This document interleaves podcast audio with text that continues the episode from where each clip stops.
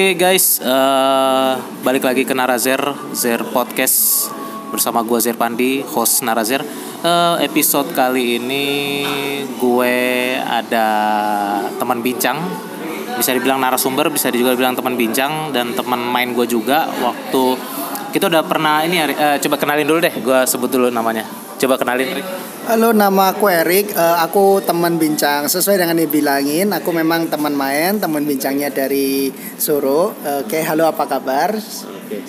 Thank you Erik Erik Adi Wijaya. Jadi eh, Erik Adi Wijaya ini temen main gua di Untar, temen jalan-jalan juga traveling. Kita udah pernah dua kali ya. Dua kali. traveling bareng ke Belitung pertama tahun 2016 terus terakhir tahun kemarin tuh ke Malaysia ya. Malaysia, Kuala Lumpur. Eh, eh, bareng ada juga beberapa teman gue juga namanya ada Herman, Nana, terus ada beberapa kayak kita kenalnya di Untar karena kan gue eh, sempat juga ngajar lab komputer di FE Untar. Nah, sedangkan Erik ngajar lab apa dulu Rick di eh sampai sekarang ya masih ngajar apa Aku lab kuantitatif mata kuliah statistik, di Untar. Fakultas Ekonomi Untar. Fakultas Ekonomi Untar. Oke. Nah, kita saat ini episode ini gue sama Erik bukan mau ngebahas tentang Untar, bukan mau ngebahas tentang eh, traveling. Walaupun traveling itu juga cukup menarik untuk dibahas, tapi gue akan mau coba bahas tentang apa yang hobi dan komunitas yang digelutin sama Erik yaitu komunitas running. Nah, Erik eh, nanti gue coba tanya-tanya ke lu ya. Eh, kira-kira running itu apa sih yang menarik dari running? Terus apa enaknya dari running, lari, jogging, maraton dan segala macem? Nah, nah, jadi eh, gue akan bahas eh, soal running. Eh, jadi apa ya mulainya dari ya? Ah, ini nih, kira-kira Erik mulai mulai seneng running itu dari kapan? Oke, eh, aku mulai suka lari itu awalnya tidak sengaja. Eh, mulainya tuh tahun 2015. Waktu itu adalah ada di salah satu event lari. Aku waktu itu diajak pertama kali terjun langsung ke 10 kilo. Jaraknya jarak tempuh untuk 10 kilo. 10 kilo. Iya. Biasanya paling rendah tuh sampai berapa kilo? Eh, paling kecil ada 5 kilo yang paling umum. Eh, terus bertahap pada 10, kemudian naik lagi half marathon 21 kilo, yang paling full ma habis itu full marathon 42 kilo. Di atasnya itu kategori ultra marathon, udah 50, 100 dan seterusnya. Termasuk kayak lintas provinsi sama jelajah ya jelajah kota ya seperti itulah. Jaraknya super super jauh. Aduh, kalau ultramaraton, aduh, nggak kebayang sih. Tapi kalau yang kayak 5 kilo, 10 kilo tuh, Erik di mana aja waktu itu? Oke, kalau aku pengalaman 5 kilo itu banyak di Jakarta banyak, kemudian di Tangerang sini terutama di area seperti BSD itu juga ada 5 5 10 kilo, 21 kilo pun pernah. Tahun kemarin saya baru nyelesain 21 kilo per saya pertama saya 21 kilo di mana? Di SM dekat SMS, dekat Semarang Mall. Oh, Sumarekon Mall Serpong ya. Iya, iya. Oke, jadi eh, Jakarta itu apa maratonnya biasanya CFD ya? Eh, CFD itu sebenarnya hanyalah bukan event maraton itu biasanya kita dari komunitas-komunitas lari itu ngumpul lari lari bersama memang jaraknya memang jarak jauh bisa yang pendek 5 kilo yang rata-rata belasan bahkan ada sampai yang lebih Itu sebenarnya eh, komuni- eh, maraton-maraton ini yang nyelenggarain biasanya dari mana sih swasta? Terus swastanya apa aja sih?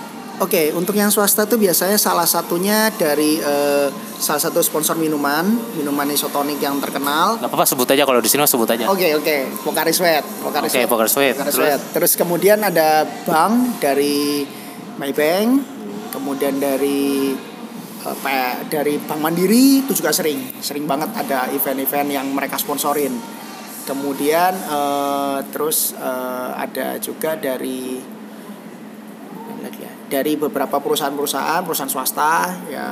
Kalau dari ini dari pemerintah atau dari pemerintah daerah atau dari ini ada nggak?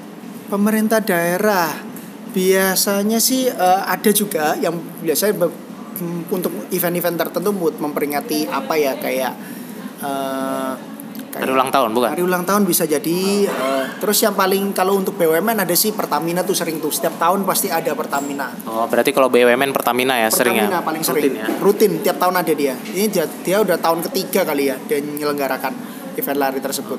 Ini dulu gue pernah perhatiin ya kalau maraton ini atau lari-lari ini ya dulu gratis tuh gue inget banget tahun berapa lah udah jadul. Cuman belakangan ada mulai ada biaya administrasi 100 ribu 200 ribu sampai eh, apa namanya? Sampai mahal ma- mahal banget. Nah sekarang tuh berapa kalau sekarang rata-rata? Oke, untuk 5 kilo paling murah sekarang rata-rata 200 ribuan. Untuk yang 10 kilo itu bisa bervariasi antara 300, 400, paling mahal 600, paling mahal 400-an, 400-an. 21 kilo itu rata-rata bisa mencapai 600 ribuan. Sem- eh, untuk yang full maraton 42 kilo itu hampir 1 juta. maraton 40 kilo 40 kilo itu udah ada hampir 1 juta. Satu juta. Biaya administrasinya. Oke, ini kita bahas yang ini dulu deh, yang 5 kilo, 10 kilo sama 21 kilo. Nah, ini kalau lu ikut, kalau gue ikut maraton, bayar sekian. Itu selain biaya untuk partisipasi, ap- apalagi sih biasanya dapat apa lagi? Kalau pas sudah maraton itu apa yang dilengkapi apa kalau kita udah bayar dan registrasi? Oke, biasanya dari pen- pihak penyelenggara akan menyediakan nomor nomor lomba itu yang pasti, yang paling penting. Nomor lomba, kenapa? Nomor lomba. Kamu kalau hilang, kamu tidak akan kamu tidak akan mendapatkan apa-apa, rugi banget. Jadi istilahnya kalau kamu udah datang lomba, nomor hilang udah rugi. Nah, Itu untuk keselamatan. Bukan, nomor lomba itu untuk penerimaan medali. Oh, me- oh medali. Medali apa? Oke, kalau misalnya kamu finish, finish dari jarak lomba itu, nah, kamu akan mendapatkan sebuah medali. Kadang-kadang ada juga yang mendapatkan baju finisher sebagai tanda kamu setelah menyelesaikan lomba. Jadi ada kenang-kenangan souvenir lah, souvenir dari pihak penyelenggara dan juga ada baju baju partisipas partisipan, jadi baju peserta. Jadi ada baju event, baju finisher kalau untuk event-event tertentu dapat medali penamat lomba sih, finisher medal. Itu yang paling sering. Dua baju satu medali. Dua baju satu medali. Biasanya dua baju satu medali itu untuk jarak yang jauh, 21 kilo atau 42 kilo. Kalau Kalau 5 dan 10 kilo, cuman satu baju sama medali. bajunya baju lari atau Baju lari, baju lari, baju lari. Berarti yang ini ya, yang apa? Yang bisa sirkulasi udara, yang bisa nyerap keringat ya? Ya, kategori tipe teknologi dry fit Oh. yang atau ya teknologi fit yang membuat tubuh kering terus selama kita lari. Ini kan gue sering perhatiin nih di Instagram Erik, terus di beberapa media sosial Erik kan ikut komunitas yang merek merek olahraga aparelnya tuh Under Armour tuh. Itu gimana tuh ceritanya tuh? Coba dong ceritain. Kenapa bisa jadi ikut yang Under Armour terus apakah merek-merek lain gak ada aktif di komunitas maraton? Ya, oke. Eh, sebenarnya semua aparel itu minim menyelenggarakan pasti minimal ada membuat membentuk komunitas larinya sendiri. Eh, aku ada aku tergabung di salah satunya yang seperti disebutkan aku di Under Armour Running Crew eh, yang yang an- kalau sejarahnya ya Under Armour Running Crew itu baru mulai di 2017 Hmm, dua tahun lalu ya? tahun lalu. Namun eh, untuk yang yang lainnya juga banyak. Ada dari Nike juga ada tim tim sendiri, dari Adidas juga ada tim sendiri, kemudian dari eh, Two Times U atau Two XU yang pernah kalian lihat itu juga punya tim sendiri. Apa-apa? Two XU, tua kali U. Itulah Oh, gue belum pernah lihat. Two XU atau Two Times U itu eh, salah satu brand sport apparel dari Australia. Dia punya tim lari sendiri. Jadi hampir seluruhnya seluruh sport apparel yang kita kenal itu punya tim lari. Mungkin tapi ada beberapa yang belum belum terlihat atau belum aktif. Ada juga yang sudah aktif, ada yang belum. oh, oke oke. Jadi kalau Under Armour sendiri udah rutin? Oke, Under Armour sendiri itu biasanya rutinnya adalah sebulan sekali. Eh, tiap bulan ada, cuman terka- terkadang bisa juga eh, belum tentu ada karena memang berdekatan dengan event-event tertentu.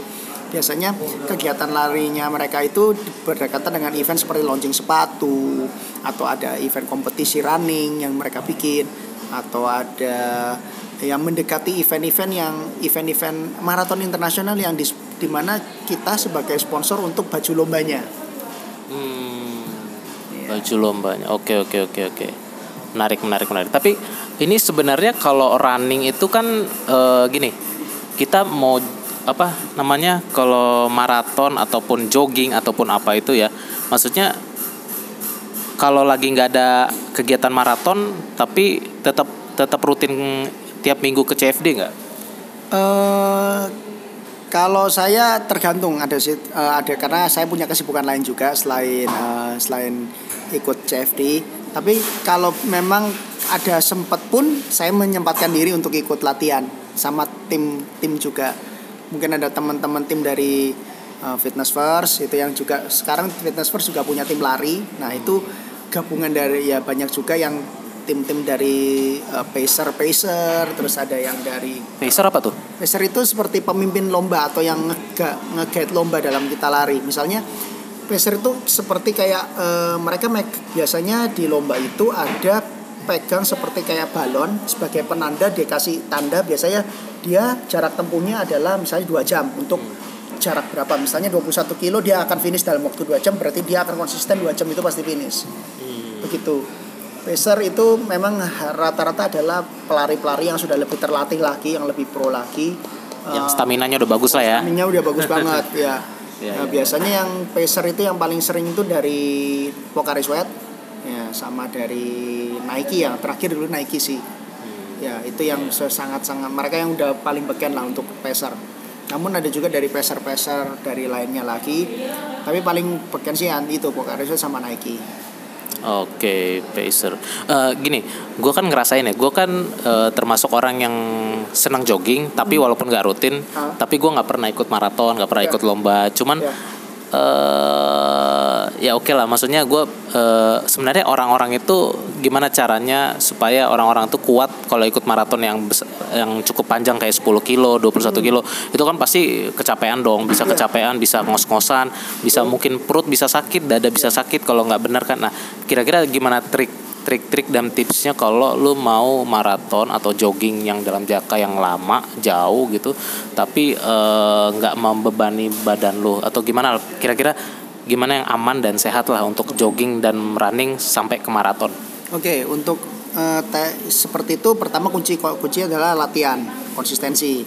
Namun eh, yang yang perlu di untuk pemula, pemula untuk yang belum pernah ikut lomba, sebaiknya kalau kalau dalam latihan itu dimulai dari yang pertama ya kombinasi jalan dan lari.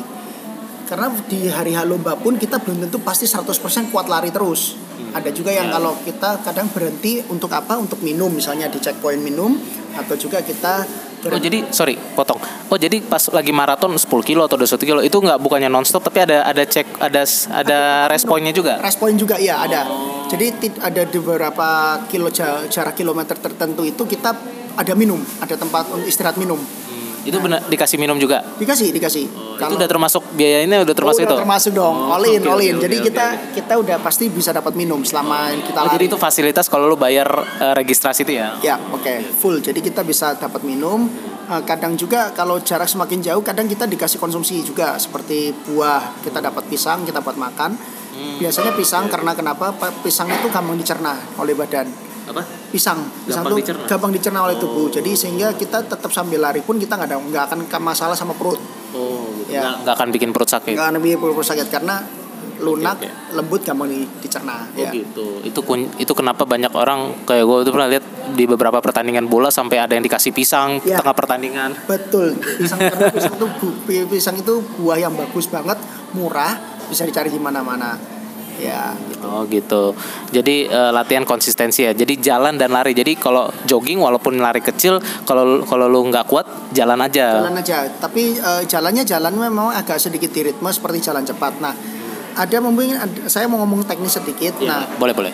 Oke, teknik lari itu biasanya untuk terutama di kaki kita, kita biasa hentakan. Hentakan itu bisa di eh, kak- bola kaki, bola bola kaki, Bagian depan. bagian ya. depan, eh, Telapak bagian depan ya. telapak bagian depan, terus telapak bagian tengah atau ditumit.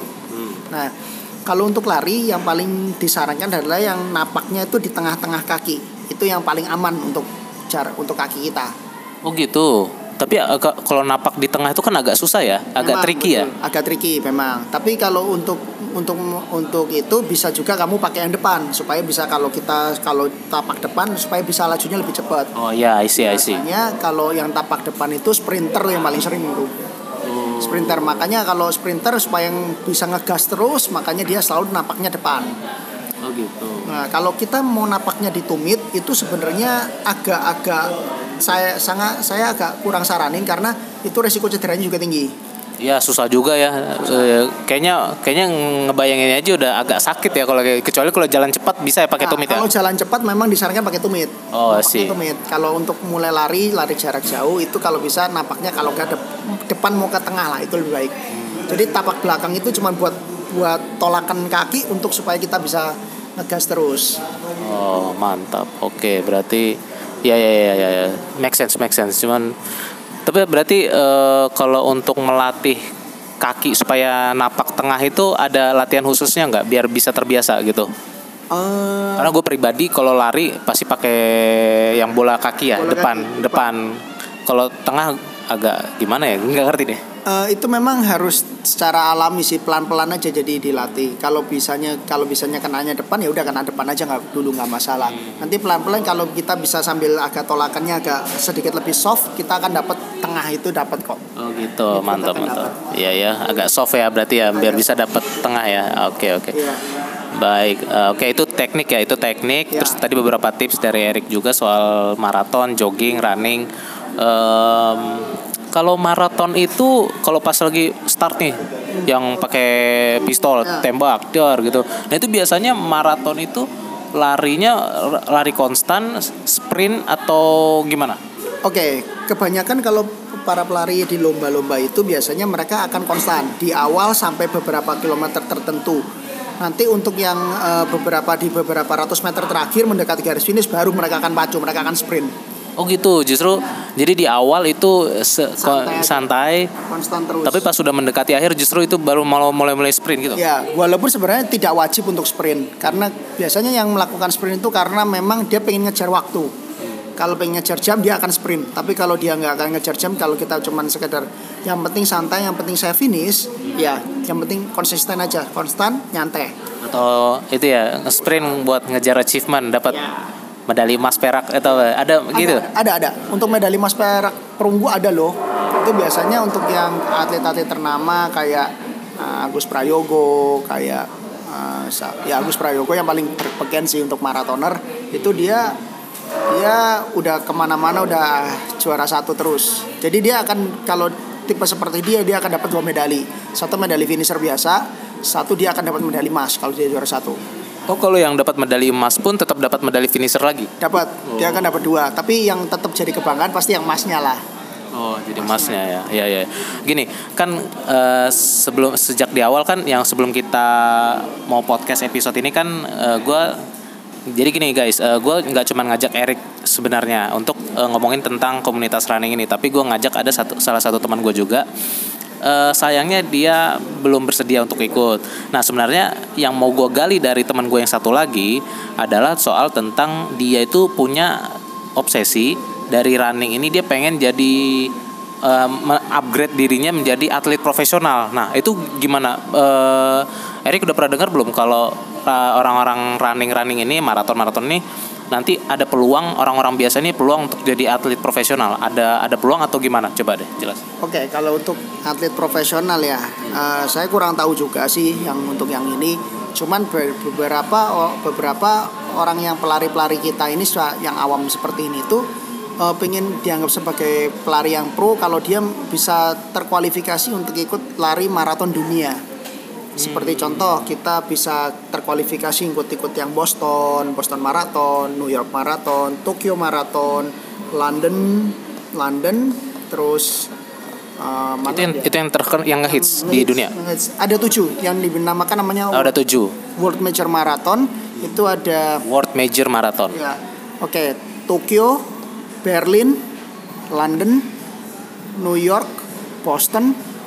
eh, dua lagi apa ya? Aku agak lupa deh. Banyak dari Amerika semua ya. Ya, banyak kan dari Amerika betul. Amerika, Jepang satu. eh, aku lupa duanya. Oke oke nggak apa-apa. Kawan kan ya?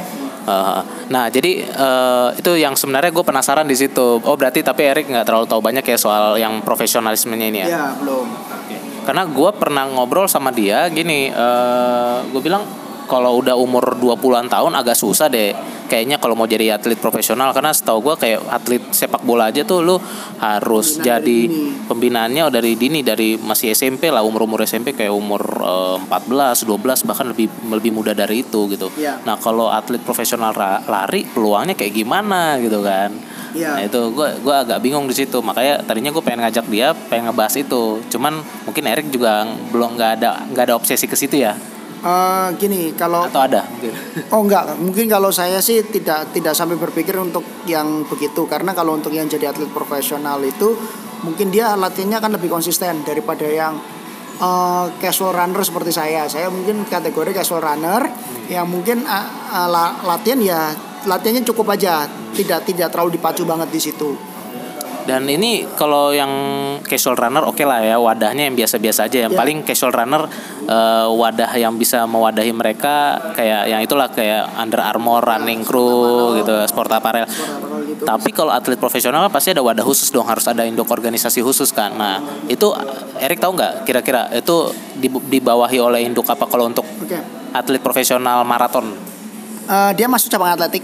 Jadi Atletik. Jadi dia kalau di Indonesia untuk tim nasional tuh dia akan masuk ke PASI, Oh, pasi. Pasi. Pasi itu kepanjangannya ada tau? Persatuan Atletik Seluruh Indonesia. Oke, terus Jadi eh, dia kalau kita kemarin lihat Asian Games kemarin yang masuk kategori atlet itu kayak lari gawang, terus lari maraton, jalan cepat, eh, lari keliling lapangan yang 1000 15.000 atau berapa. Aku 800 atau 8000, saya kurang tahu yang lari keliling lapangan, terus yang lom, tolak peluru, lompat ga, lompat galas dan ya lom- Lempar-lempar itu dan ya. lempar-lempar dan segala macam itu masuk atletik kita masuk atletik semua gitu. berarti maraton harus di bawah pasi ya. di bawah pasi ya, betul Oke. Ya udah untuk eh, itu dulu ya segmen pertama itu kita istirahat dulu ya. Ini kayaknya eh, agak cepat dan cukup penuh nih ma- topik kita nih. Jadi kita break dulu sebentar. eh, kita lanjut di segmen kedua. Stay tune ya.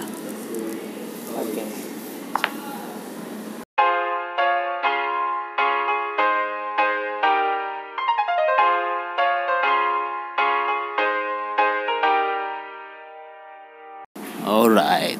Next segmen, segmen kedua eh, tentang running kita lanjutkan kembali bersama teman gue yang tetap di segmen satu juga, Erik Adi Wijaya. Oke, kita lanjut lagi Erik ya. ya oke Eh, ini kita mau ngomongin lagi soal eh, ini kan Erik ikutin komunitas running itu ada dua ya Ya. sejauh ini yang aktif ya yaitu Under Armour, aparel olahraga dan kedua adalah Dari eh, fitness Fitness First. fitness first.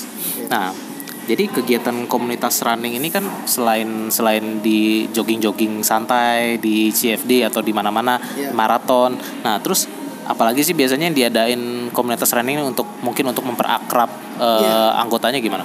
oke kalau untuk yang komunitas lari yang saya yang saya udah alamin di fitness first itu biasanya mereka kita pasti akan dapat kenalan banyak dapat banyak teman dapat banyak teman sih kalau untuk dapat Oke, dapat- bagus. Kalau untuk misalnya kalau kamu cowok udah mau dapat cewek dari pelari belum belum saya belum belum Oh, dapat oh, tapi ada gak yang motifnya untuk cari jodoh di sana? belum tahu tapi mungkin kayaknya ada deh ada ya, ada ya. Di mana-mana kayaknya ada colong-colong ini ya. colong waktu. Soalnya kalau kita ngomong sih kebanyakan kalau kita lihat pelari baik pelari kalau pelari-pelari kan banyak kan badannya kan bagus-bagus, Iya. ramping gitu kan. Ramping eh, ya kalau cowok mungkin ba- badannya jadi yang jadi-jadi juga ada. Oh, iya. Kalau cewek yang badannya ramping-ramping terus slim, langsing itu banyak banget itu ya di tempat lari. Ya, memang ya tapi untuk untuk Tapi kalau badan kalau lu ikut komunitas running terus badan lu agak-agak gemuk lu biasanya pada ini gak sih pada Ah. tensin gak sih? Enggak, enggak, jangan jangan jangan tensin, jangan malu karena Oh gitu, oke. karena memang untuk dapetin badan ideal kan pasti kan kun- kun- kuncinya kan latihan. Hmm. Apalagi kalau orang lari, orang orang lari eh, ada sedikit macam kata-kata mantranya sedikit sih. Semakin jauh kalori yang akan dibakar semakin banyak. Semakin jauh kalori gimana? Semakin jauh jarak, kalorinya semakin banyak yang dibakar. Semakin jauh jarak yang ditempuh, semakin banyak kalori yang Bakar, dibakar. bakar. Apalagi Itu filosofi komunitasnya. Filosofi komu- Enggak, filosofi lari kalau yang saya udah alamin saya pribadi. Tapi kalau misalnya kita rutin ya mau turun berapa kilo ya tinggal sebut. Pasti bisa. Oh jadi kalau kalau kita punya target nih, eh eh, gua gue running gue aktif running gue aktif maraton jogging. Uh, gue karena tujuan gue adalah pengen membakar lemak dan pengen nurunin berat badan sampai 5 kilo. Nah itu bisa. Bisa? Bisa. Gimana caranya? Uh, tapi gak cuman lari doang. Yang pertama konsisten lari. Ya lari seperti biasa. Mulailah mulailah kebiasaan jogging dengan yang baik. Uh, diimbangin dengan uh, latihan strength latihan beban. Latihan strength itu tidak harus pakai alat yang alat di gym. Kamu bisa latihan di rumah juga. Misalnya dengan sifatnya adalah kalistenik atau weight body weight training dengan berat badan sendiri. Kamu bisa sering-sering dengan apa? Push up sit up squat uh, yang bagus buat kaki. Push up buat tangan dan kaki juga. Terus uh, planking buat latihan perut juga dan ketahanan. Jadi apa? Karena tujuannya kalau kita sudah melatih strength di badan kita kita akan lari pun itu bisa kuat untuk jarak-jarak jauh nah, sama kalau kita lari pun uh, itu juga bisa ningkatin daya daya napasnya kita VO2 max lah kalau di Oh VO2 Max ya. Itu gue sering dengar kalau VO2 Max di artikel bola-bola. benar benar karena kita kita kalau dasarnya olahraga seperti basket, bola itu kan dasarnya kan dari atletik lari. Oh, Induk iya. dari olahraga olahraga yang ber, yang banyak banyak lari. Ya, sepak bola, basket banyak lari. Banyak lari. Nah itu kita butuh VO2 Max, kita butuh napas yang panjang, kuat paru-parunya kuat. Sama satu lagi guys catatan dari aku. Uh, bagi yang kalian yang ada ngerokok usahakan mulailah berkurang. Oh itu pengaruh banget ya? Pengaruh banget. Kalau saya sendiri tidak ngerokok jadi uh, tapi mungkin ada beberapa teman saya yang masih ngerokok juga ya. Di komunitas running itu? Uh, kalau di komunitas running enggak cuman kalau di luar itu yang hobi lari juga yang pegiat-pegiat lari masih ada saya masih ada yang juga menemukan masih suka ngerokok. Namun ya uh, mereka pun udah kebiasaan lari juga sih uh, memang tidak berasa cuman disarankan sebaiknya tidak. Karena kalau di komunitas saya itu rokok tuh haram. Oke. Okay. haram. Haram karena apa? Ya kalau aku pribadi apa kalau saya ngerokok saya nggak bisa lari. Itu aja. Oke okay, benar ya. Itu kan berarti kan ini komunitasnya lu komunitas lari olahraga tujuannya buat sehat ya ngapain lagi ngerokok kalau kalau buat memperburuk kesehatan gitu kan? Betul betul. Nah, terus untuk yang kalau makan mungkin dari teman-teman lari mungkin kadang kita masih namanya kadang nggak bisa nggak bisa menghindarin untuk makanan-makanan yang kita sukai ya. Kalau misalnya kalau ada yang doyan nasi padang, ada yang doyan es krim ya itu kan memang kita tahu itu makanan lemaknya tinggi-tinggi. Cuman sesekali bolehlah makan-makan begitu. Karena kita catering pun juga kadang suka masih makan yang begitu juga, nggak ada masalah. Oh jadi salah satu komuni kegiatan komunitas running itu gathering makan-makan ya? Gathering makan-makan juga betul. Jadi nggak nggak boring, nggak melulu lari, nggak tidak melulu lari. Kadang kadang kita hangout bareng, jalan-jalan, nonton, Nah itu juga sering. Tapi kalaupun kalaupun tetap dikasih toleransi gathering makan-makan yang goreng-gorengan, tapi di misalkan nih yang paling aktif kan Under Armour nih. Hmm. Nah ini mereka kasih ini gak sih uh, apa kayak misalnya pacernya atau siapa pun itu yang guide-nya sering kasih ini gak sih kayak referensi artikel tentang ini jenis-jenis makanan yang layak uh, yang bagus kamu makan? Enggak, biasanya kita kita nyari nyari sendiri. Oh nyari sendiri berarti itu bukan concern utama dari utama. dari orang komunitas running Under Armour Uh, wajibnya sih otomatis kan kita pengen kalau namanya olahraga kita pengen sehat. Untuk pengen sehat kan salah satunya adalah jaga makan. Itu biasanya dari kesadaran sendiri deh, dari kesadaran personilnya sendiri. Kebetulan di Under Armour juga kita kan ada panutan-panutan lah atau role model. Salah satunya brand ambassador kita yang terkenal banget itu Mas Aderai. Oh. Wah itu itu panutan banget tuh. Oh, okay, okay. Itu panutan banget di kita udah iya, pastilah itu kan Adera ya udah udah udah binaraga dari tahun berapa 90-an. Iya. Makanya itu kadang-kadang kita juga ngeliat panut itu jadi panutan kita. Gaya makannya pun dia dia dia sangat sehat banget dan itu jadi motivasi kita pingin hidup ikut lebih sehat. Walaupun kita nggak bisa menghindarin kadang-kadang kalau kita kondangan, kalau kita mau acara keluarga kadang kita nggak bisa mengontrol mengontrol mengontrol makanan yang kita makan ya? jumlah maksudnya tipe makanannya. Kalau jumlah yang kita masukin kita bisa kontrol. Misalnya kita bisa kurangin lah yang goreng-goreng kita bisa kurangin yang santan-santan itu bisa. Tapi kalau kita kan nggak bisa mengontrol kalau yang disajikan apa. Nah itu kita ya, kalau dikasihnya sate ayam ya mau gimana gitu kan? Iya kita kita makan tetap kita makan. Tapi kita kontrol jumlah porsi yang masuk. Dan juga diimbangin. Kalau kita tahu kita makan segini olahraganya harus seimbang supaya apa ya kita nggak terlalu overweight dan segala macamnya tidak. Oke okay, oke. Okay. brand ambassadornya Dera ya eh tapi kayaknya gue pernah lihat di YouTube kayaknya ada juga satu lagi yang menjadi brand ambassador Ada ada. ada Ada. lu kira-kira lu bisa tebak apa yang gue yang yang lagi gue pikirin siapa coba tebak Dedi bukan? Oh iya betul Deddy Corbuzier. Tapi gue juga taunya dia sendiri ngaku. Iya. Waktu itu kan dia sering banget pakai baju Under Armour tuh merek Iya, Under Armour. betul. Dia berapa episode berapa episode YouTube dia tuh nggak pernah ngasih tahu tapi pas beberapa pas di episode salah salah satu episode dia baru ngaku Iya. dia tuh brand ambassador Under Armour gitu. Terus dia bilang ini baju Under Armour tidak ter eh, ini juga nggak nggak mahal-mahal kok murah-murah Oke, katanya. Boleh, aku boleh kasih tahu deh. Oke oke boleh. Oke, untuk eh, karena gue aku juga di tim larinya, jadi setidaknya untuk untuk barang-barangnya memang bener sih yang dikatain sama eh, Master Dedi atau Mas Dedi Corbusier itu dia harganya memang gak mahal-mahal amat. Paling mahal pun juga itu rata-rata di sepatu yang paling mahal. Kalau baju masih relatif lah karena kalau kita lihat produk sport apparelan kayak Nike, Adidas, Reebok itu hampir harganya sama aja. Sama aja harganya sama-sama semua sekarang kok. Gak ada yang terlalu mahal sekali ndak Kayaknya ada ini kalau kita ngomongin sedikit tentang ekonomi dan eh, kapitalisme asik. ini ini kayaknya emang ini segala brand besar ini emang sengaja menyetarakan level harganya ya kayaknya sih. Itu sih itu sih anggapan gue ya. betul betul. Supaya kenapa ya? Supaya ya kompetitif. Kalau kita ngomong ekonomi ya biar mereka juga kompetitif. Kalau awal kalau misalnya salah satu brand brand itu pa- pasang harga yang terlalu tinggi ya akhirnya apa ya? Mereka juga nggak bisa bersaing dengan yang merek lain ya Tapi kalau buat gue sih walaupun dibilang murah ya itu mungkin murah dalam kalau dibandingin sama kalau buat gue sih kayak dibandingin sama apa ya? Merek-merek apa sih yang terkenal? lokal lokal yang terkenal. Bukan bukan. Eh, yang di luar aparel olahraga lah eh, kayak eh,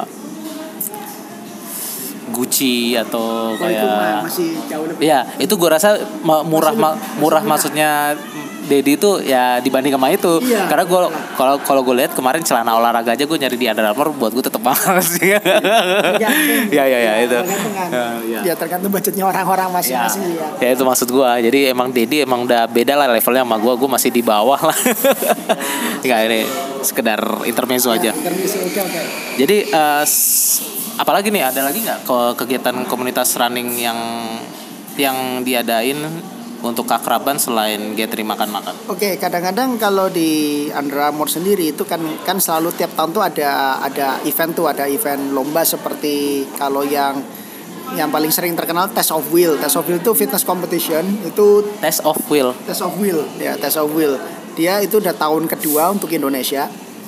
Eh, sama satu lagi namanya U Under Armour Charles Run. Charles Run itu seperti kayak lomba atletik. Ya, satunya lagi lomba fitness, satunya lagi lomba atletik. Itu tiap tahun tiap tahun mereka adain. Tempat bisa variasi tergantung dari penyelenggara.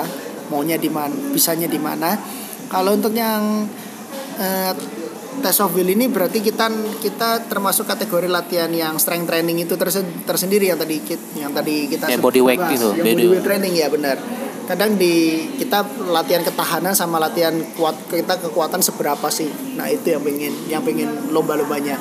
Itu pun itu pun kita yang di sebagai tim lari itu memang ditun kalau bisa jangan cuman bisa lari doang. Kita pun juga bisa ada ada bukti kalau kamu runner tapi bukan sekedar runner. Kamu masih ter, ter- masih punya punya strength masih punya balancing di bidang di uh, strength sama di endurance. Walaupun kita kita sudah lebih ke kita yang terpilih di tim lari udah terkenal ya pasti kuat lari. Itu aja ya untuk inilah ya eh, istilahnya kalau variasi. variasi. Variasi variasi selain lari do lari aja. Untuk ya untuk membalancekan kemampuan olahraga kita ya. betul betul ya. Ibarat kalau kayak di fitness tuh lu jangan lu jangan cuman ngangkat-ngangkat doang tapi leg day leg day apa? Yang untuk buat kaki malah enggak lu, lu skip gitu lu skip skip. leg day nah, akhirnya kaki lu kecil badan lu besar gitu Nah, ya itu dia yang terjadi. Itu banyak banyak kejadian juga yang orang yang ngangkat terus konsentrasi badan atas terutama cowok, tapi kakinya nggak pernah dilatih. Nah, sama, sama kebalikan kayak seperti cewek. Cewek ngelatihnya kaki terus tapi badan atas nggak pernah dilatih, sama aja. oh gitu Cuman tempat konsentrasinya beda ya kalau cowok memang pengen pengen supaya dadanya bidang, punggungnya tebel, bahunya tebel, sedangkan cewek pengen kakinya kenceng, ya ping, pinggulnya lebih lebih kelihatan lebih bagus. Ya fokusnya berbeda, tapi alangkah baiknya bisa imbang. Itu lebih baik. gue tahu tuh kenapa cewek maunya kaki doang sama pinggul itu kan menarik perhatian tuh secara secara secara seksual tapi kalau badan kalau badannya jadi kayak bahunya tebel apa kayak gitu mungkin dia mereka menganggap cowok jadi ilfil atau mungkin cowok jadi takut kalau ngeliat badannya kayak bodybuilder gitu. Tapi kalau kita lihat bod, uh, kalau kita Instagram lihat-lihat bodybuilder bodybuilder cewek ternyata nggak nggak nggak nggak se, nggak seperti yang di, dikira loh.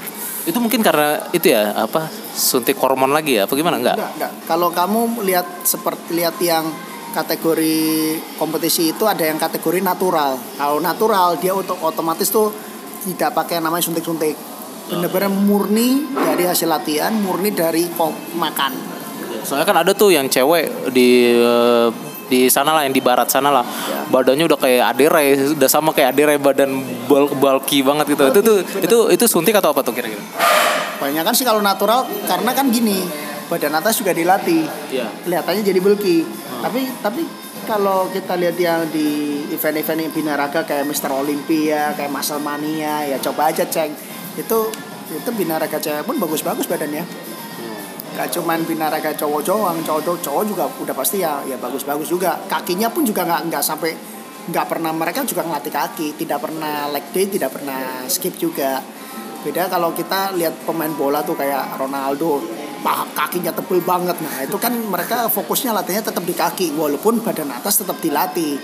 Mungkin porsinya berbeda dengan eh, porsi kaki. Porsi kaki akan dilatih karena pemain bola kan kaki terus yang main. Nah kayak gitulah. Sama kalau kita lari itu kan kalau kita lari itu fokus latihannya adalah di kaki juga sebenarnya. Namun kita mungkin fokus tapi kita juga tetap latihan atas Badan tetap harus seimbang. Seimbang benar. Karena kaki itu kan fondasi tubuh kita. Jadi kalau kita kaki kita dilatih, kaki kita kuat, otomatis kita balance gak gampang goyang. Nah, Iya, Betul. Ya itu itu semua masalah keseimbangan tapi memang ada konsentrasi berat ada konsentrasi tingginya di ba- bagian mana tergantung betul. cabang olahraganya Betul, betul. Itu betul banget. oke oke jadi itu tadi test of will tadi ya That's a will. Oke oke. Jadi will itu kan ini ya kemauan, ya. Kemauan. Oke. Ya, kemauan. Menguji kemauan lu sampai mana gitu. Betul. Itu main lama-lamaan gitu, planknya lama-lamaan, pusapnya banyak-banyakan atau gimana tuh? Eh, biasanya kalau pengalaman saya udah ikut di tahun-tahun kemarin 2018 itu kita dikasih eh, kamu dalam waktu semenit bisa dapat berapa poin?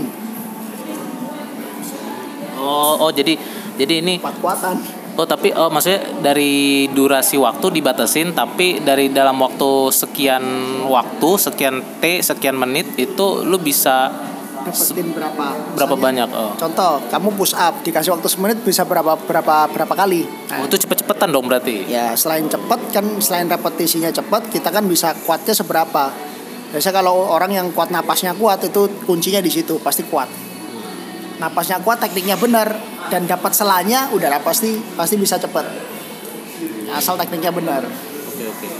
Nice nice. Nah ini kita gue coba karena gue seneng seneng body weighting juga secara tidak langsung karena gue dulu pernah ikut programnya itu O7W punya Dedi Dedi Corbuzier. Oh, iya. Ah, Obsessive Seven Workout Seven nah itu kan ada tujuh gerakan kalau nggak salah. Nah itu gue tahu tahu tentang side plank plank itu dari dari dia dari O7W ini. Nah eh tadi kan plank udah sempat dijelasin tuh plank dan side plank untuk apa perut perut dan apa?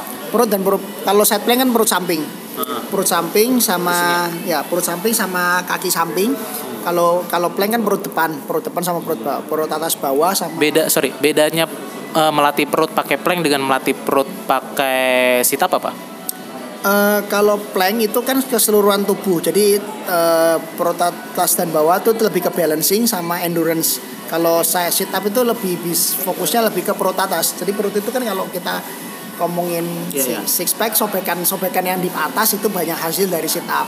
Hmm. Sobekan yang atas, kalau sobekan yang bawah itu hasil dari kayak eh, leg raise. Leg raise jadi lebih banyak kaki, kakinya diangkat, tapi kayak posisi sit up, leg raise. kalau plank Plank itu atas bawah, imbang. Atas bawah, oh, Semuanya. imbang.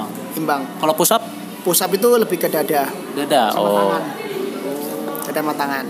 Oke, gue sebenarnya nggak nggak sadar banget, gue nggak gitu sadar kalau ternyata plank itu buat otot perut juga ya. Iya, betul. Oke oke oke oke. Oke. Oke, nah ini kita udah ngomongin sedikit-sedikit teknik lah. Tadi plank, side plank, push up, sit up, leg raise untuk sobekan perut bawah ya. Itu kan paling susah ya untuk di dibikin kering ya. Ya. Nah, terus ini eh Oke, ini kita langsung aja ya ke bagian ini ya.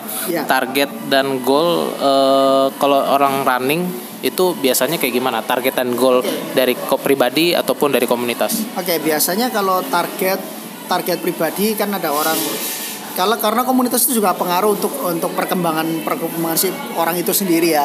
Misalnya kamu ikut komunitas yang di mana teman-teman kamu itu sudah bisa jarak jauh, misalnya dia bisa udah bisa maraton, dia udah bisa maraton. Sedangkan kamu masih baru 5 kilo atau baru beginner. Akhirnya apa? Kamu akan terpicu untuk supaya bisa ikut seperti mereka.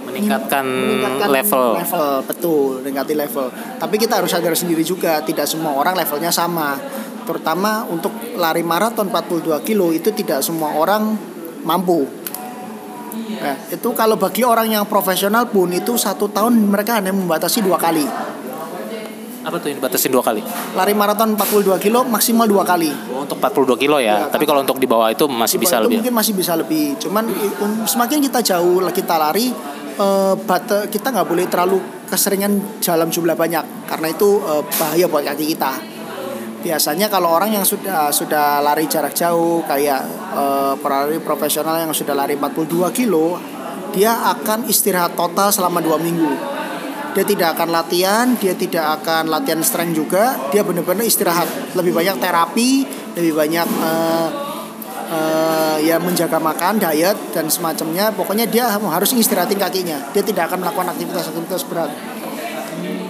Oh gitu ya, gue baru tahu tuh ya. Jadi memang nggak bisa dipaksa ya. Bisa dipaksa. Karena kalau apalagi ap- seorang yang sudah pernah ikut sampai ultramaraton ratusan kilo, nah itu lebih lebih bahaya lagi. Itu mungkin hanya bisa sat, sat- seumur se- setahun hanya bisa satu kali doang. Itu pun juga kalau setelah mereka lari pun mereka harus istirahatnya total banget, lebih banyak eh, ya makan, ya benar-benar makan istirahat benar-benar yang tidak tidak ada latihan berhubungan dengan fisik dulu deh. Sementara waktu sampai itu kondisi kakinya tubuhnya membaik baru dia akan latihan lagi kalau mau latihan mengulang latihan kembali mereka tidak akan langsung ngejar 42 lagi dia akan paling pelan dulu mulai dari kecil dulu 5 dulu bertahap lagi 10 lagi bertahap lagi dari pendek ke panjang. Sampai akhirnya mereka siap mampu untuk lomba lagi jarak-jarak segitu Oke, berarti kalau itu kan eh, kalau dalam dalam dunia running, dunia maraton itu kan eh, dari pribadi itu target atau goalnya itu adalah meningkatkan level dari dari eh, dari bawah sampai atas ya dari ya. pendek pendek ke menengah sampai sampai panjang gitu Iya, ya. betul. Itu kan sesuatu yang simple ya, target dan goal yang simple. Nah, kalau kom- komunitas sendiri sebenarnya apa punya harapan apa sih dari komunitas runningnya itu sendiri? Baik itu berbagai merek ataupun apa pun itu ada nggak mereka atau let it flow aja? Eh, kalau kalau melihat sih ya peng- mereka pengen semua orang yang terpilih itu berprestasi dong. Kalau yang sport apparel tuh yang orang-orang terpilihnya tuh mem- memiliki prestasi minimal kalau so, kamu kalau kamu adalah atlet atlet dari lari kamu harus minimal ya tetap harus berlari.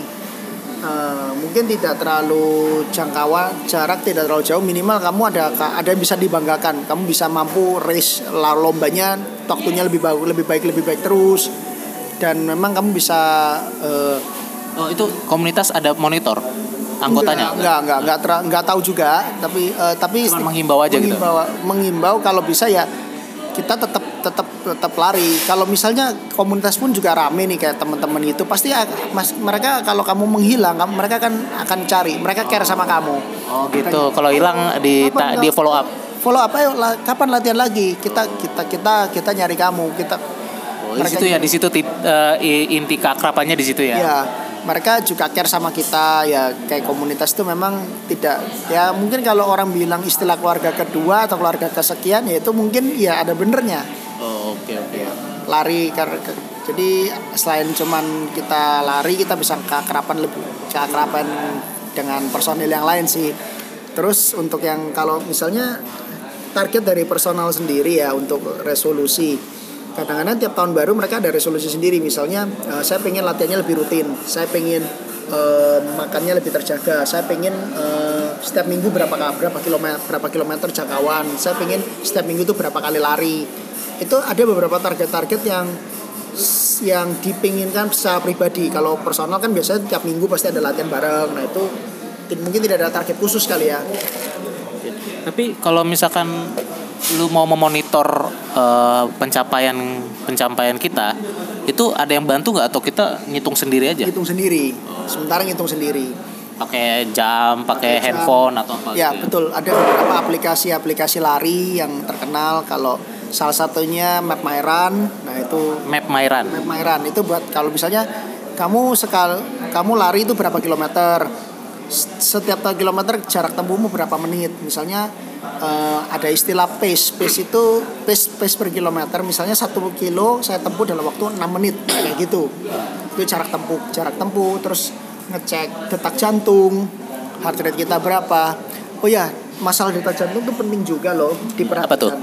Detik jantung heart detak jantung heart rate faktor umur itu sangat ngaruh untuk detak jantung detak jantung di saat kalau ada ada ada kalau mungkin yang kita pun pernah dengar berita orang meninggal karena maraton Ada tuh. ada Oh, di mana tuh? Eh, pernah banyak kan sih dulu dulu sih Singapura maraton banyak ada makan korban sih ya Oh, Singapura. Nah. Yang yang agak viral. yang nggak viral ya orang dari Singapura makan korban Di Indonesia nggak tahu belum pernah. aman lah sejauh ini Indonesia masih aman bersyukur Aman lah ya. Oh, ya, Bersyukur. ya, ya. belum ada yang sampai parah paling yang ter terparah ya cedera keram otot adalah hal yang wajar Eh, kalau di Singapura ada yang meninggal sampai ya ini adalah berita yang sedih Umurnya berapa tuh yang meninggal? 40-an Oh iya ya udah rentan ya jantung ya. ya karena walaupun walaupun sangat sehat walafiat gaya hidup terjaga namun satu faktor jantung faktor jantung itu ada saat Umur nggak bisa bohong ya. umur nggak bisa bohong. Ada saat di mana kalau kita sudah dalam kondisi titik tertinggi dari detak jantung biasanya kita bisa monitor dari aplikasi bisa monitor dari jam yang sekarang ini. Itu kita harus kalau sudah da- dalam kondisi yang gak, agak- yang agak berbahaya agak rawan itu sebaiknya eh, pelari harus mengurang harus menyesuaikan kecepatannya tempo larinya supaya tidak membahayakan diri karena kenapa keselamatan keselamatan tetap lebih penting daripada cuman sekedar finish di waktu finish waktu Memang kalau kita bisa finish dengan waktu yang cepat adalah suatu kebanggaan tersendiri, tapi lebih baik kita tetap finish dengan kondisi sehat. Itu yang lebih penting. Betul sekali bingo. Berarti eh, keselamatan, kesehatan dan keamanan itu nomor satu ya Nomor dibanding dibanding prestasi. Iya, prestasi itu nyusul, tapi lebih baik adalah sehat dulu. Oke, nice. Oke, thank you banget. Eh, Oke, ini satu lagi nih kayaknya nih. Eh, cedera. eh, apa mau ngomongin kita ngomongin cedera dulu ya. Nah, Iya. kira-kira kalau running itu potensi rentan cederanya tuh di kayak gimana? Oke, eh, kalau ngomongin cedera itu semua namanya orang pernah olahraga itu tidak pernah namanya luput dari cedera. Kalau untuk di pelari cedera yang paling sering itu adalah yang nyerang di ankle, lutut, betis, Ankle, lutut, betis. Oke. sam paha mungkin ada ya, paha tuh mungkin ada, cedera paha mungkin ada. Jadi segala hal orga, segala otot-otot yang ada di kaki itu rentan cedera juga sama persendian. Nah, itu yang mesti diwaspadain. Jadi eh, kalau misalnya ya kalau kita cedera ya paling kalau kita ker- keram atau gimana paling bisa bisa pakai bisa diurut ya paling diurut lah kalau udah cedera pastinya gitu supaya kita bisa cepat kembali fit dan kita bisa lari lagi Oke, nice, nice. Oke, oke. Jadi eh, itu yang perlu diperhatikan ya. Jadi Ya. eh, lutut, ankle, betis itu kan rentan ya karena itu itu itu semua ya otot yang dipakai ya. ya karena kita kan eh, ya kita kan pakai kaki udah pasti kaki semua yang kena kena sih Oke, alright. Berarti eh, jadi tetap eh, bagaimanapun juga kalau kita mau running, maraton, jogging itu tetap harus perhatikan keselamatan diri juga ya. Ya, dari da- dari detak jantung diperhatikan juga umur lu udah berapa. Ya. Terus juga juga eh, rentan-rentan cedera di bagian-bagian kaki kita ya gitu. Kalau misalkan cedera nih, kira-kira eh, apa nih? Apa pertolongan pertama apa? Pakai counter pain atau bagaimana tuh? Oke, kalau pertolongan pertama sih pastinya kita pakai painkiller dulu ya. Kalau di acara lomba lari itu pasti ada tim medis. Nah, tim medis itu biasanya ada painkiller itu bisa kayak counter pain begitu atau juga versi semprot yang di spray. Nah, itu juga itu penting buat pertama itu dulu setelah yang kedua setelah udah rada mendingan kita bisa uh, mulai uh, melakukan gerakan-gerakan stretching terutama stretching yang untuk di bagian bagian kaki itu nah ada beberapa resep yang paling kalau kalian baca di artikel itu namanya RICE RICE itu singkatan dari uh, rest rest terus compression eh sorry rest ice compression dan elevate jadi jadi rice nasi itu R-nya dari kata rest istirahat. Yang I-nya tuh ice es jadi kompres es. Jadi es batu itu kalau kata pelatih saya memang salah satu penyembuh yang alami. Jadi kita kompres-kompres di bagian yang sakit. Kemudian yang compression, compression itu kita bisa uh, pakai pakai batu es. Bukan, eh, oh eh, pakai pakai deker. Kita bisa pakai deker atau pakai celana yang model kayak legging legging begitu. Oh. Jadi kalau walaupun cowok pun jangan jangan malu pakai legging. Jangan jaim, itu bukan masalah fashion ya, bukan. bukan masalah fashion. Kalau kita ngomongin legging legging di legging itu di kadang-kadang di pelari gun, gunanya buat apa? Supaya itu efek kompresi efek supaya kaki kita itu tetap pada tempatnya. Terutama kalau lutut lutut tetap ada di situ. Kita tidak akan lutut kita gampang kegeser nggak gampang. ah, kayak gitu. Betis kita tidak gampang ketarik ya compression jadi itu itu jangan jangan disalah kaprahkan masalah legging kalau di cowok pakai legging di tempat olahraga atau di tempat kalau lagi lari nah karena ini itu, ini deker gua gua kan gua kan ini ya main bola main betul, futsal betul. gua kan taunya deker itu buat ngelindungin ini ya uh, tulang kering nah kalau dekernya lari itu ya kayak gimana Ya, kalau mungkin deker tuh seperti kayak yang buat uh, supporter buat di lutut, supporter untuk buat di ankle. Nah itu kan orang orang secara umum ngomongnya juga deker. Hmm. Tapi nah, kalau yang running untuk melindungi bagian mana nih? Biasanya sih uh, lutut sih.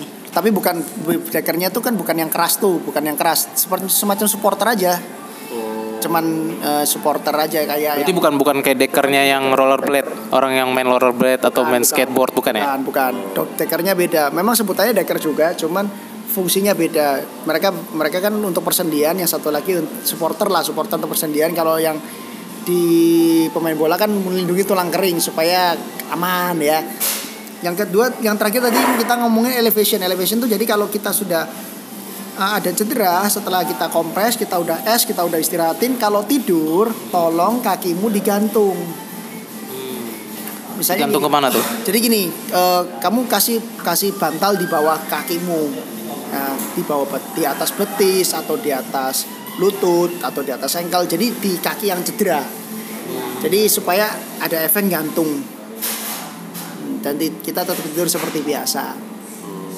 Untuk mengurangi mempercepat penyembuhan aja lah. mempercepat penyembuhan oke. Okay. iya. Oke okay. nice. Thank you buat tips-tips untuk uh, menyembuhkan cedera ya. Tadi ya uh, filosofi rise ya. Rise. rest, ice, compression, and elevation. Rise rest itu istirahat ice itu pakai es compression itu untuk meng mengetatkan ya mengetatkan dan elevation untuk ngegantung kaki kalau lagi cedera, cedera. oke okay, nice nah itu uh, kita udah udah ngerti lah ya sedikit banyak tentang cedera Nah kalau ini nih uh, ini orang udah udah banyak tahu nih, hmm. udah banyak tahu tentang ya mungkin bukan banyak ya udah basic-basic lah kita. Yeah. Erik udah sebutin basic-basicnya. Nah kalau orang yang baru mau memulai tertarik nih, tertarik hmm. ikut running, tertarik untuk aktif di maraton, tertarik untuk kegiatan jogging dan apa yang yang rutin dan intens, ke depannya bakal intens. Saran saran saran dari Erik nih tips dan step-step awal untuk memulai yang baik dan benar dan sehat. Oke, okay. pertama kalau kita mau lari kita harus butuh sepatu yang tepat. Sepatu yang tepat, nah, oke. Okay. Sepatu yang tepat ya, ya sepatu lari ya, bukan sepatu training dipakai buat lari ataupun sepatu futsal dipakai lari karena oh. karena medan kita berbeda. Kalau kita di maraton medan kita adalah jalan raya, aspal. Ya, jalan raya aspal. Beda dengan kalau yang medannya tanah kita pasti sepatunya beda. Terutama sol sepatunya kan untuk trail atau untuk yang medan tanah, medan basah. Kalau kita kan akrab di jalan raya berarti kita medan kita adalah aspal. Carilah sepatu yang um, yang aman buat kaki sih, yang paling aman dan nyaman. Yang penting nyaman, jangan terlalu ngejar merek juga. Yang penting nyaman di kaki. Itu yang penting.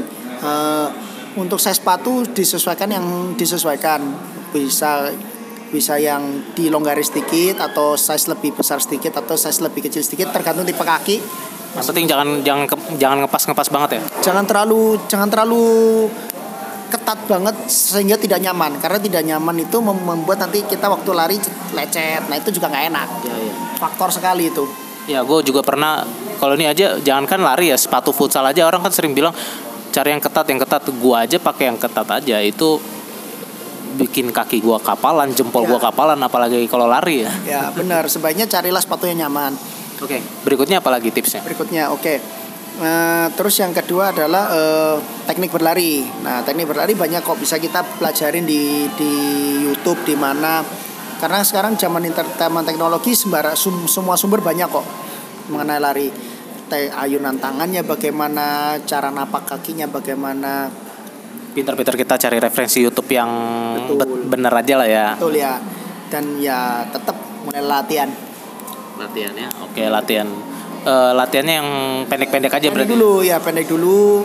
Pendek dulu kalau ka- misalnya kalau kamu di pal- paling dekat ya misalnya keliling-keliling di komplek rumah kamu misalnya ya yang pendek-pendek aja dulu. Nah, nanti kalau sudah terbiasa baru mulailah cari jarak yang lebih jauh. Pelan-pelan naik naik naik naik naik sam- sampai jarak yang bisa di- bisa dicapai. Kayak gitu. Kalau kayak di Jakarta kan kayak di daerah gua Jakarta kan eh, taman-taman kan udah agak banyak tuh Air Petra, Air Petra bisa taman. Nah, itu kan ada jogging-jogging tracknya. Itu Ya. boleh ya. boleh, Ideal boleh banget ya. banget, boleh banget, boleh banget. Buat Mulai beginner ya? Situ. Buat beginner mulai mulai dari situ aja dulu. Kalau sudah baru mulai ke yang baru ke, ke CFD, Car Free Day itu bisa dicoba lari di situ.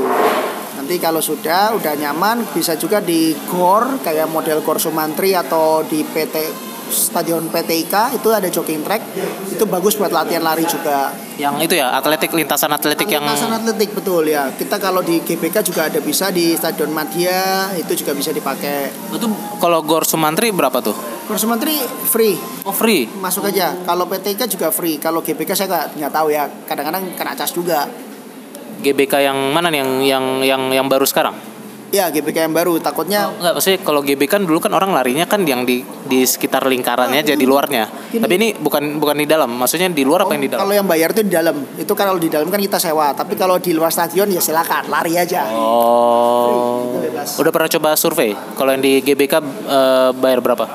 Kalau nggak salah sejam itu 500 deh. 500 berapa? 500 ribuan. Anjir.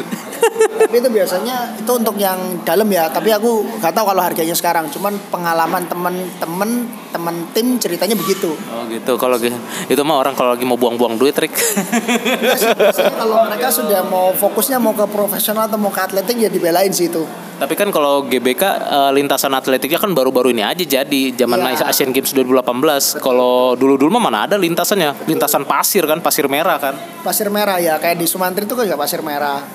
Ya mendingan di Gor Sumantri aja. Ya kalau boleh. Korps Mantri, Korps Mantri itu juga boleh. Stadion PTIK boleh, cuman kalau Stadion PTIK kan milik kepolisian, jadi agak sedikit tidak gampang dimasukin. Ya paling yang- izinnya gimana tuh? Eh, ya izin sama Belum tahu atau pengurus. udah pernah? Pernah saya pernah, tapi izin sama pengurus sih Itu PTK di mana? di Jakarta Selatan. Kebayoran Baru bukan? Iya dekat situ, dekat Kebayoran Baru Melawai situ. Oh Melawai, oke oke oke. Iya, Belum. PTIK PTIK, oke ya ya. ya. Tinggi, singkatan dari perguruan tinggi ilmu kepolisian, jadi itu punyanya polisi. Jadi ya itu juga bisa dipakai. Oke oke. Jadi itulah ya. Jadi kalau menurut gue sih tips gue tambahan lagi untuk beginner sadarilah kemampuan dirimu ya. Kalau merasa jangan diforsir ya. Jangan jangan jangan forsir. Jangan banget forsir itu bahaya banget. Jadi sebaiknya kalau kamu sudah merasa ada yang nggak beres dengan kondisi badan, misalnya ada yang merasa lari itu tidak nyaman atau lagi latihan latihan strength juga merasa nggak nyaman, udah jangan dipaksa, stop, istirahat, pulihkan dulu, nanti latihan lagi. Ya, latihan lagi kalau bisa ya udah besok atau lusa aja lanjutnya. Ya, ya. Jangan dipaksa di hari itu. Paksa di hari itu ya. Nah, Nggak efektif juga sih ya. Itu juga yang ada ntar mem- memperparah keadaan. Oh iya betul betul betul. Oke ini udah banyak ya. Eh, Kira-kira udah banyak nih. Gua aja udah. Wah ini kayaknya kalau ngomongin running bisa lebih dari satu episode nih Rick. Nah kalau bisa diajak Rick orang Under Armour atau orang fitness first. Eh, maksud gua ya ya kasih tunjuk lah ke mereka kalau ini ada nih podcast eh, ngomongin kalau kalian boleh bisa. Podcast gue sih emang belum terkenal sih. Trafficnya masih rendah banget. Cuman ya kalau mereka mau berbaik hati memperkenalkan diri di podcast gue ya dengan senang hati nih gue nih. Karena nih podcast ini agak ini nih Rick. Eh, podcast ini sekarang belum belum belum hype di Indonesia.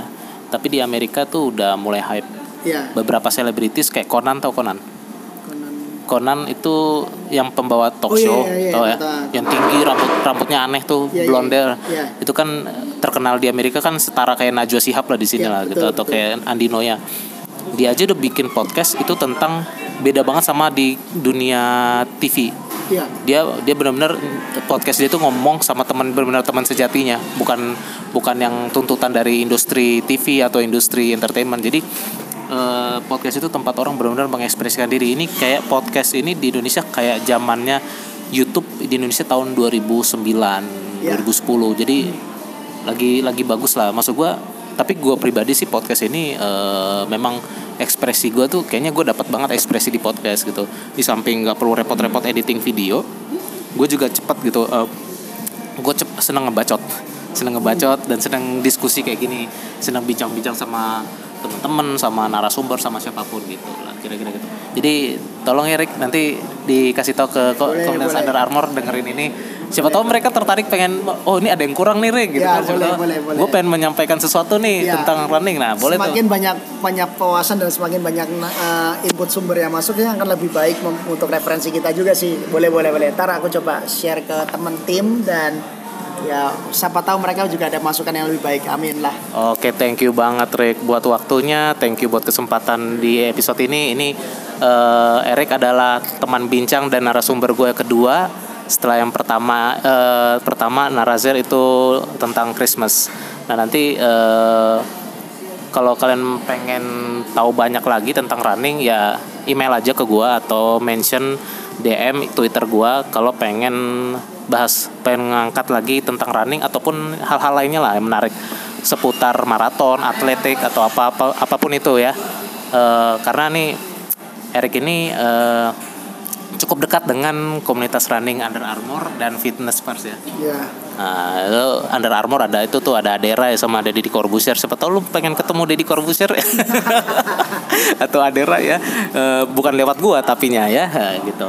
Oke, itu aja dari gue, dari Erik juga. Mungkin ada pesan terakhir Erik tentang running apa pun itu. Eh, mau tentang filosofi hidup atau apa terserah lah. Pesan terakhir. pesan terakhir ya apa pun yang kalian lakukan lakukan dengan senang hati lakukan yang membuat tubuh kalian senang dan pikiran kalian senang ya yang penting kalau kalian bisa have kalian kalian tubuh kalian senang perasaan kalian senang dan psikologis kalian senang kalian mau aktivitas apa pun enak kok Sehat jasmani, sehat rohani. Jasmani sehat rohani ya itu biasa Bung Erik Adiwijaya. Oke, terima kasih sekali lagi Erik. Eh, itu aja dulu episode running. Eh, gue Zer Pandi, host dari Narazer. Sampai ketemu di episode-episode berikutnya, episode-episode menarik tentang social culture, teknologi, humor, eh, bisnis, eh, running, sport, eh, sepak bola dan lain-lain sebagainya. Eh, gue Narazer, eh gue Narazer lagi, gue Zer Pandi, Narazer Podcast. Sampai jumpa. Salam salam apa nih, Rek? Salam olahraga Salam olahraga.